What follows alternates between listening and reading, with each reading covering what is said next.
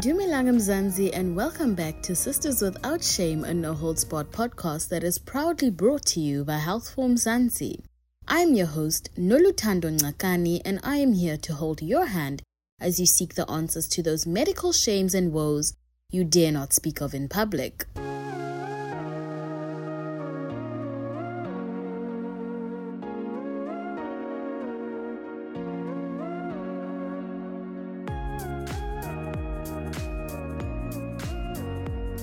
Mzansi, have you ever thought about what it takes to summit up a mountain? Random thought, but today's guest took about three months to prepare to summit Mount Kilimanjaro in Tanzania. Bontle Muraladi, who is 30, and Dineo Kumalo, who is 43, join us this week to unpack their journey up Kilimanjaro. You guys did the summit up Mount Kilimanjaro. Dineo, you know what made you decide to embark on this journey? So I went to this conference, the CETA conference in KZN, and this guy was speaking. I think the, the CEO of FNB started speaking about entrepreneurship and how innovation does not happen in the workplace. You can actually just go and sit at a coffee shop, and that's when you actually become creative and wara wara, you know, formal stuff. And then this guy came in. I think he conquered Kilimanjaro 10 times and he did Everest. He does the Nelson Mandela climb. And then he was just telling us his story of how he started with the small mountains, and everyone was saying that he could not make it and what, and he proved them wrong. And for me, the story was behind the story that, you know, it's like when you go through difficult things in your life, I think that's when you must do things that people think that you can't do. And then I, I looked at Arabella and I said to her, We're going to do this Kilimanjaro thing.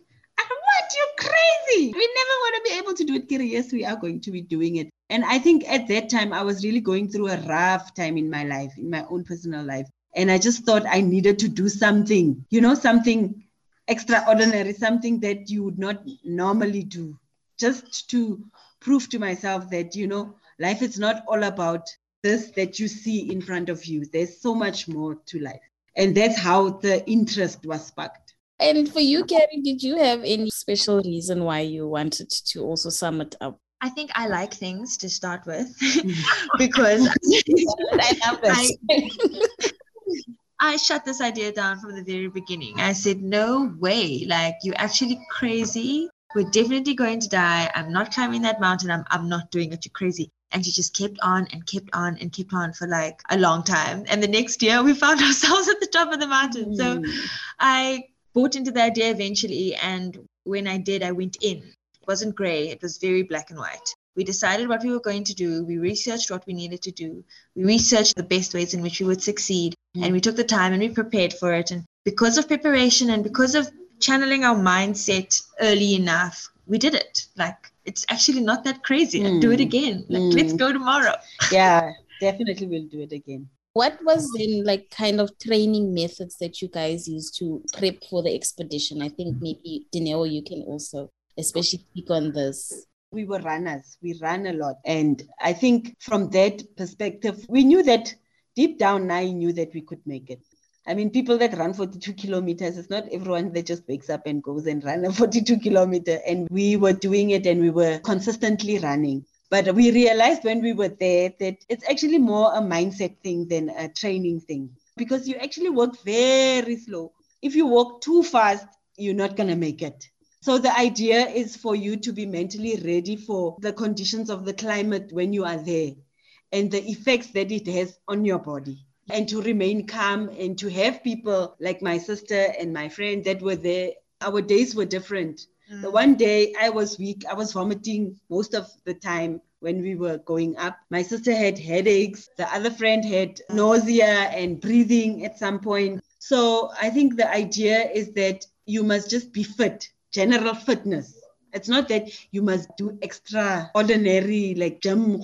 I don't think it's about that actually because you realize that we went the year, two years before that guy, Gugu died. And that guy was super fit. So it's all about being able to listen to your body and climatizing yourself on the mountain. To be honest with each other. Yes, about know. how you feel. We made a pact. I mean, we're sisters, and our father was like, he didn't speak to us for two weeks because we decided to go on this climb. He was like, oh my gosh, what if I lose two of my daughters? And so we made a decision that we would always be honest about mm. how we feel. And if we honestly felt like we weren't acclimatizing properly and we felt our bodies and our organs were in danger, mm. we would say it and we would retreat. Mm. This was not going to take our lives because mm. our pride or because of shame or whatever, if we couldn't continue. So that helped. We were yeah, really honest really about helped. how we felt. That was like quite the drama from your dad. Yeah. I think we went two days or three days before we left.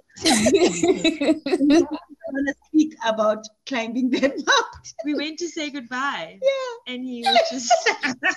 what was kind of like the most difficult part, would you guys say, about doing the summit? I think we'll have different experiences. Mm. So maybe we should both state ours. So my most difficult was most certainly on the day of summit. It was like three o'clock in the morning. We'd been hiking the last 100 meters till we got to the top, and we had to start the summit at midnight. So that means we walked a long day the day before. A long mm. day is like eight hours of mm. walking.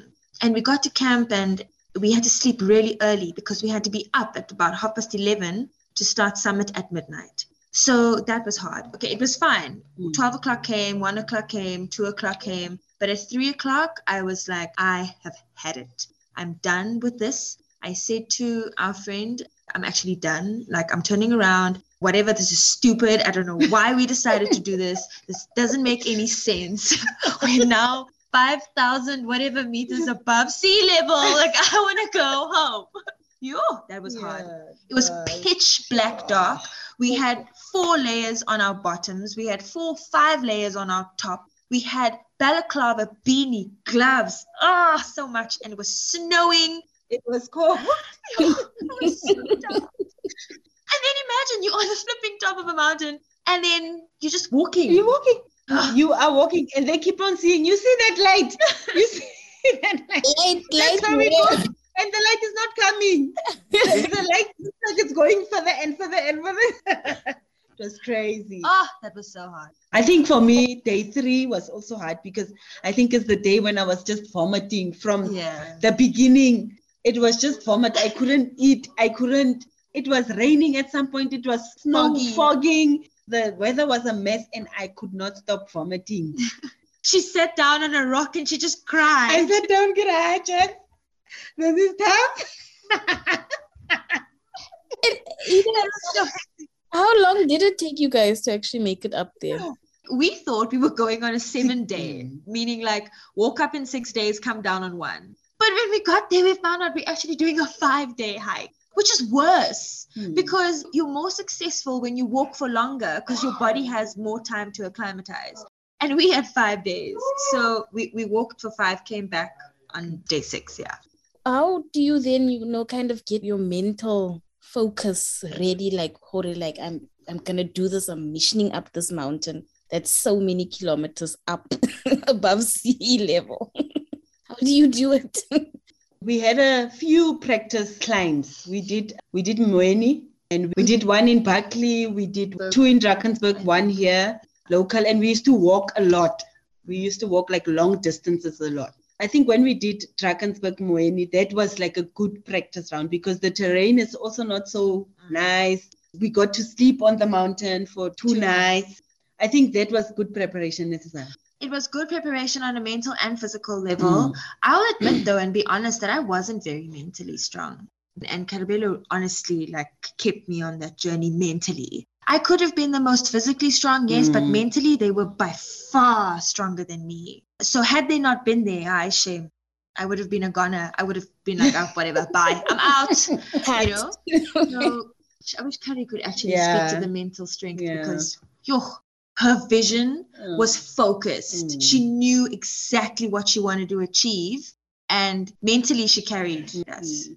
She kept on telling us the story of Mulan the whole oh, night, okay. the night of the summit. I think she repeated that story three times, and we both had not watched it. You, I, we don't even want to watch it because I think we know it now off by heart. But you need more mental strength than physical strength because when you're mentally strong, then your feet will follow. And I think also running does that to us. When you run long distances, At some point, you run with your heart. You don't feel the pain. You just know that you have to finish. Was reaching the peak at all emotional for you guys, or let's start with you, Neo. Yes, tears were there. We were. I was crying because I think the last hundred meters, I said, "Negents, I am done." Shebang, shebang, eh, I can't even walk. Cut. this is way too much. I'm done. But when you when you see welcome to Kilimanjaro, then yo, it's all worth it. It's like you forget the pain, you forget everything. It was really just mind blowing. I think it's one of the experiences that I will no one will ever take away from me and that I will always speak about to my children, my grandchildren, to whoever wants to listen. I'll speak about that experience because it was really life changing. 100%. Oh, it was so life changing. The summit was hard for me also because we had split into two groups and I was with one of our climbers, Chinese guy, and he was a character on the trip. But anyway, him and I were grouped together and he was done. He was done to the point where he was sleeping. He was sleepwalking. Like you'll think I'm crazy, but I swear to you, Shen was a goner. So it was our guide, Shen, and myself. And he was walking behind, but then we realized that this guy is sleeping and we changed our position. So he had to come in the middle, and I kept hitting him with my stick because it's the last like 70 uh, meters. Uh, and this man, he can't walk anymore. Uh. Oh. So getting there was absolutely phenomenal. I keep saying to everyone that asks the feeling of being above the clouds and not being in an mm. airplane. Yeah being actually, in your physical actually, body yeah. is insane. I wanted to ask if you guys had maybe some advice for other future climbers who might be keen on doing the summit as well. I think don't overthink it. Don't think the worst things will happen because they will happen. Just prepare your mind, most of all. Do your short hikes, do climatize, listen to your guides, very important finishing it was important because we had so many supporters. We had so many people that were behind us that were saying, guys, you can do it, go for it. So I think the commitment that we received, the support that we received from back home, and the cause that we ended up doing it for became greater than us because we ended up uh, having a whole campaign on GBV. We ended up having a whole campaign on cancer awareness. So the cause became greater than us. And then we knew that we had to finish. So I think you need to find something that is greater than you to do it. You need to attach meaning to it for me, I think. That's what I would say to everyone because I believe everyone can make it, really, honestly. Finding meaning is so, so important because essentially that's your why. What is mm, your why? What's mm, going to get you up mm, that mountain when your feet mm. don't want to climb anymore? But from a practical perspective, I would advise that one, do your research. Watch the YouTube videos. Just mm. type in trek to Kilimanjaro. There's millions of people who have put out very wonderful videos. Find a reliable guide. Talk to them well before you go on the journey. Start establishing your relationship with them. Explain to them who you are, the type of people you are, the type of crowd you are, and then together work out a good package with them. Definitely prepare before. We started training a bit late. You know, we started hiking training or mm. Kilimanjaro training a little bit late. We did it two months before. we should have done it like mm. eight months. That would have helped actually because we would have been fitter. So become fit um, work out before so that when you're on the mountain, you're not battling fitness and sickness. Choose a struggle. Rather be fit enough so that you're only battling sickness because sickness is inevitable. Save. It's a pretty expensive excursion. So mm, save so that money. when you're there, you can get what you want, what you need, and that you're not hustling your way up the mountain. Save and, and, and be comfortable. And then maybe try book a couple of days or at least a night at Zanzibar and go live your best life yeah. on an island afterwards because you deserve because that's it. what we did. Yeah. I like I love the idea of being purpose driven before you actually, you know, decide to do yeah. the mission. And then yeah. what's next for you guys is Everest next. Actually. we might have something up our sleeve, but yeah. we just gotta suss it out first. Thank you for joining this week's episode of Sisters Without Shame, Bontle and Dineo. For more on their journey up Mount Kilimanjaro, check out healthformzansi.co.za. Now remember, if you are in a medical jam, you can send an email to hello at healthformzansi.co.za or send us an SOS to 076 1320454. I would never blue tick you, babes.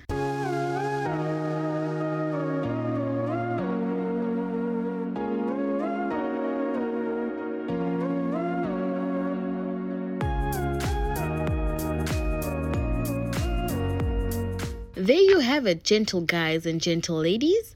You are unstoppable once you apply your mind to your mission. You may not realize this, but your thoughts are powerful. Have you ever noticed that when you focused on everything in a positive way, positive things happen? Like Bontle and Dineo said, they did a lot of introspection before they embarked on their summit. But in the end, it was all worth it. That brings us to the end of episode 37 of Sisters Without Shame, proudly brought to you by Health for Mzansi. From me, Lulu Ngakani, have a great week and remember to show your girl some love by sharing this podcast with a friend.